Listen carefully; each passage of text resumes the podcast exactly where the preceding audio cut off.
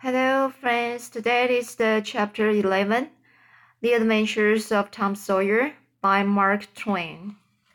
So today, Muff Potter calms himself. Tom's conscience at work.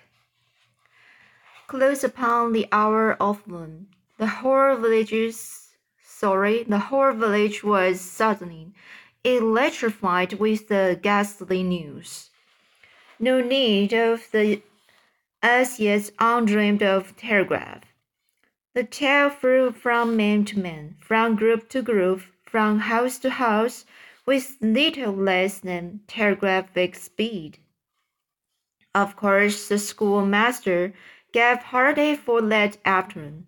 The town would have thought strangely of him if he had not. A gory knife had been found close to the murdered man and it had been recognized by somebody as belonging to Muff Potter. So the story ran, and it was said that belated citizen had come upon Potter washing himself in the Blanche about one or two o'clock in the morning, and that Potter had at once sneaked off. Suspicious circumstances, especially the washing, which was not a habit with Potter. It was also said that the town had been ransacked for this murder. The public are not slow in the matter of sifting evidence and arriving at a verdict. But that he could not be found. Horseman had departed all the roads in every direction, and the sheriff was confident that he would be captured before night. All the town was drifting toward the graveyard. Tom's heartbreak vanished, and he joined the procession, not because he would not a thousand times rather go anywhere else but because an awful, unaccountable fascination drew him on. Arrived at the dreadful place, he warmed, warmed, sorry, he warmed his small body through the crowd and saw the dismal spectacle. It seemed to him an age since he was three before, uh, since he was there before. Somebody pinched his arm. He turned, and his eyes met Huckleberry's. Then both looked elsewhere at once, and wondered if anybody had noticed anything in their mutual glance. But everybody was talking and intent upon the grisly spectacle before them. Poor fellow, poor young fellow, this ought to be a lesson to grave robbers. Muff Potter will hang for this if they catch him. This was the drift of remark, and the minister said, It was a judgment. His hand is here. Now Tom shivered from head to heel, for his eye fell upon the stolid face of Injun Joe. At this moment, the crowd began to sway and struggle, and the voices shouted, it's him! It's him! He's coming himself! Who? Who? from twenty voices. Muff Potter! Hello, he's stopped. Look out, he's turning. Don't let him get away. People in the branches of the trees over Tom's head said he wasn't trying to get away. He only looked doubtful and perplexed. Infernal, impudence. Impudence, said a bystander. Wanted to come and take a quiet look at his work, I reckon. Didn't expect any company. The crowd fell apart now, and the sheriff came through. Ostented, ostentatiously leading Potter by the arm. The poor fellow's face was haggard, and his eyes showed the fear that was upon him.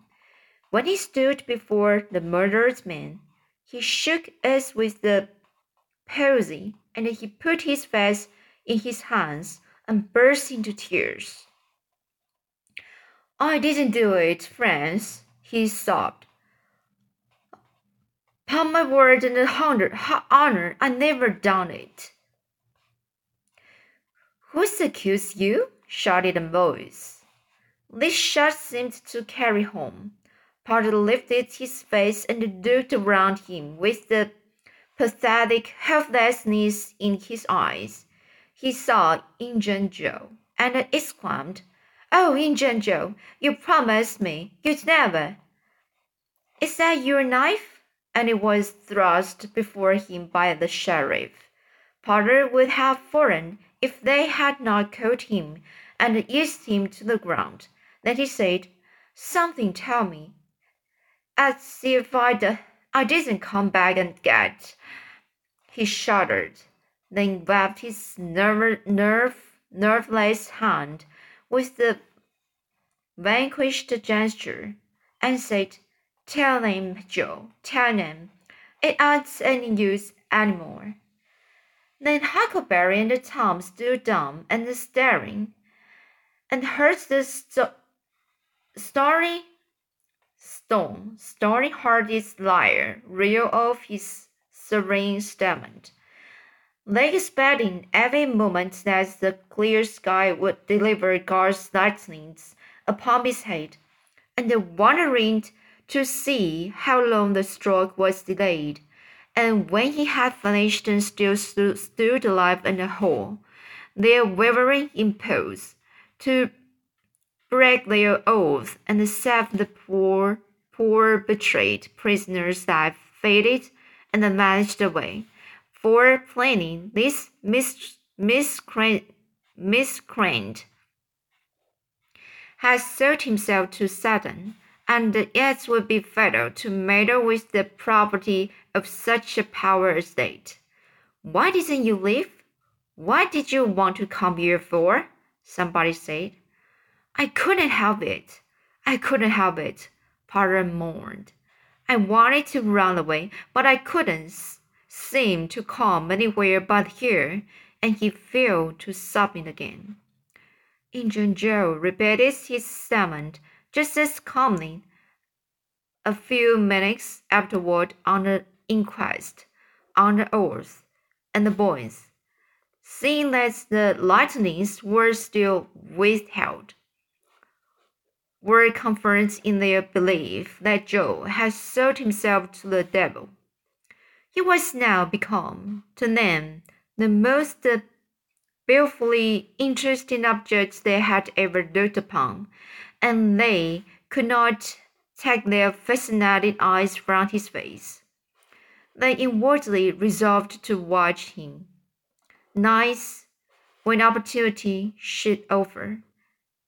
In the hope of getting a glimpse of his straight master. Injun Joe helped to raise the body of the murdered man and put it in the wagon for remo- removal, and it was whispered through the shuddering crowd that the wood bled a little. The boys thought that this happy circumstance would turn suspicion in the right direction, but they were disappointed, for more than one villager remarked, It was within three feet of Muff Potter when he done it. Tom's fearful secret and the gnawing conscience disturbed his sleep for as much as a week after this and at breakfast one morning Sid said, Tom, you pitched around and talked in your sleep so much that you keep me awake half, half the time. Tom blinked and dropped his eyes. It's a bad sign, said Aunt Polly gravely. What you got on your mind, Tom? Nothing, nothing. Nothing I, I know of. If the boy's hand shook so that he spilled his coffee. And you do tell such stuff, she said. Last night you said it's blood, it's blood. That's what it is. You said that over and over, and you said, Don't torment me so. I will tell. Tell what? What is your tell?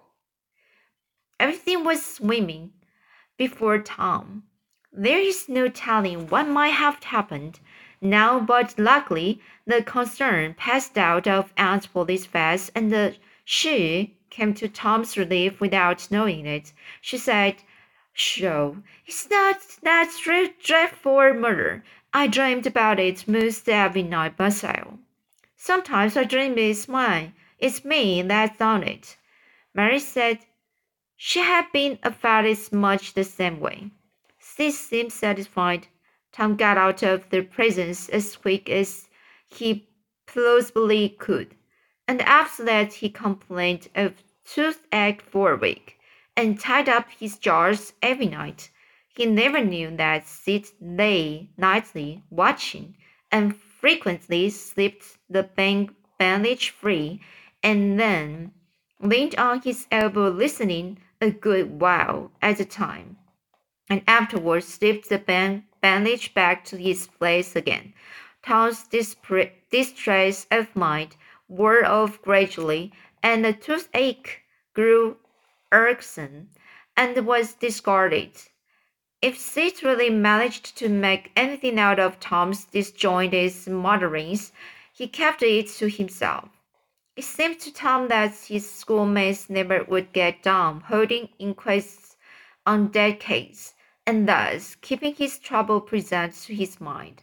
She noticed that at Tom never was cornered corner as one of these inquiries, though it had been his habit to take the lead in all new enterprises. He noticed too that Tom never acted as a witness, and that was strange, and she did not overlook the fact, fact that Tom even showed marked aversion to these inquests and always avoided them when he could. Sid marveled but said nothing. However, even inquests went out of vogue at last and ceased to torture Tom's conscience. Every day or two during this time of sorrow, Tom watched his opportunity and went to the little Greenleaf's jail window and smuggled such small comforts through to the murderer as he could get hold of. The jail, jail was a trifling little brick thing that stood in the marsh at the edge of the village, and no guards were afforded for it. Indeed, it was seldom occupied. This offence greatly helped to ease Tom's conscience. The villagers had a strong desire to tar and feather Injun Joe and ride him on rail for body snatching, but so formidable was his character that nobody could be found who was willing to take the lead in the matter, so it was dropped. He had been careful to begin both of his inquest statements with the fight without confessing the grave robbery that preceded it Therefore, it was deemed wisest not to try the case in the courts at present. So, chapter 12, Tom shows his gen, gen, generosity and Polly weakens. Tom shows his generosity and Polly weakens. One of the reasons why Tom's mind had drifted away from his secret troubles was that he has found a new and a weighty matter to interest itself about. Becky Thatcher has stopped coming to school. Tom has struggled with his pride a few days and tried to whistle her down and the wind. Whistle her down the wind, but failed he began to find himself hanging around her father's house, nice and feeling feeling very miserable. She was ill. What if she should die? There was distraction in the thought. He no longer took an interest in war, in war, nor even in piracy. The charm of life was gone. There was nothing but tyranny's left. He put his hoop away and he spat. There was no joy in them any more. His aunt was concerned. She began to try all manner of remedies on him. She was one of those people who are infatuated with patent medicines and all new fangled methods of producing health of or maintaining it. She was an inveterate experimenter in these things. When something fresh in this line came out, she was in the fever right away to try it, not on herself, for she was never ailing, but on anybody else that can, came handy. She was a subscriber for all all health period period period periodicals and the phrenological frogs, and the sullen ignorance they were inflated with was raised to her nostrils. On the rot, they contend about methanation, ventilation, and how to go to bed, and how to get up, and uh, what to eat, and what to drink, and how much exercise to take, and what frame of mind to keep oneself in, and what sort of clothing to wear, was all gospel to her. And she never observed that her health journals of the current month constant, customarily upset everything that had recommended the month before. She was as simple hearted and honest as the day was long, and so she was an easy victim.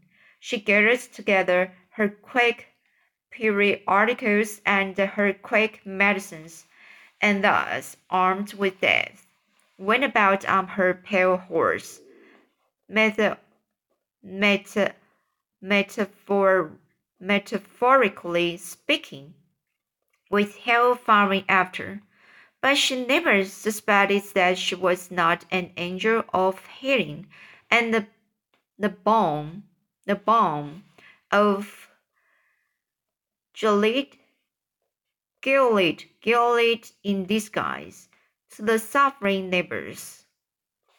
The water treatment was new now, and Tom's low condition was painful to her. She had him out at daylight every morning stood himself up, stood him up in the woodshed and drowned him with the deluge of cold water. Then she scrubbed him down with the towel like a fire, file, like a file, and so brought him to. Then she rolled him up in the wet sheet and put him away under blankets till she sweated his soul clean and the yellow stems of it came through his pores, as Tom said. Yet, notwithstanding, notwithstanding all this, the boy grew more and more melancholy and pale and dejected. She added hot baths, sitz baths, shower baths, and the plunges the boy remained as dismal as a, as a hearse. She began to assist the water with the slim oatmeal doubt and the blistered blasters. She calculated his capacity as she would the jugs and filled him up every day with quick cure-alls. Tom had become indifferent to pers persecution by this time. This phase filled the old lady's heart with consternation. This indifference must be broken up as any cost. Now she heard of painkiller for the first time. She orders the larder at once. She tasted it and was filled with gratitude. It was simply fire in the liquid form. She dropped the water treatment and everything else and pinned her faith to painkiller. She gave Tom a teaspoonful, teaspoonful, teas, sorry, she gave Tom a teaspoonful and watched with the deepest anxiety for a result.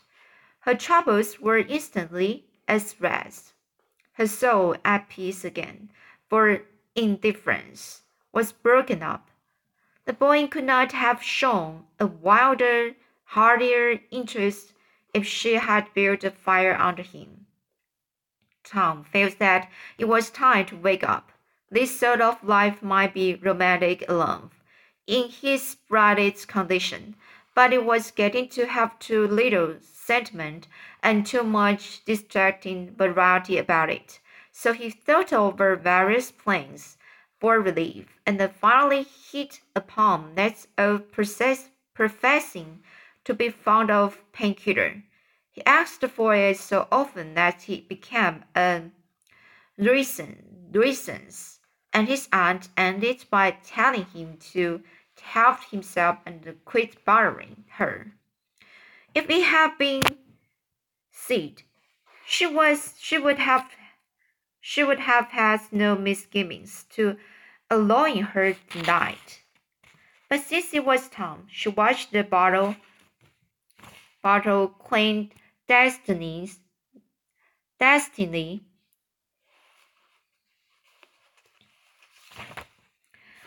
so she watched the bottle clandest- clandestinely.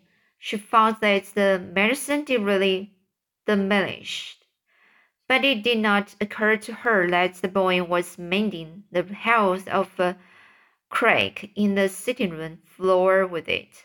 One day Tom was in the act of dozing the crack when his aunt's yellow cat came along, purring, eyeing the teaspoon uh, very avariciously and begging for a test. Tom said, Don't ask for it unless you want it, Peter. But Peter signified that he didn't want it. You better make sure. Peter was sure. Now you've asked for it, and I will give it to you, because there aren't anything mean about me. But if you find you don't like it, you mustn't blame anybody but your own self. Peter was agreeable, so Tom pried his mouth open and poured down the painkiller. So this uh, very uh funny for this uh statement uh for this for this session for because the cat really can't tell right. So anyway, so here I will keep the reading the following next time. So here is the chapter 12, the middle of the chapter 12. So I will try to read it. Okay. See you next time.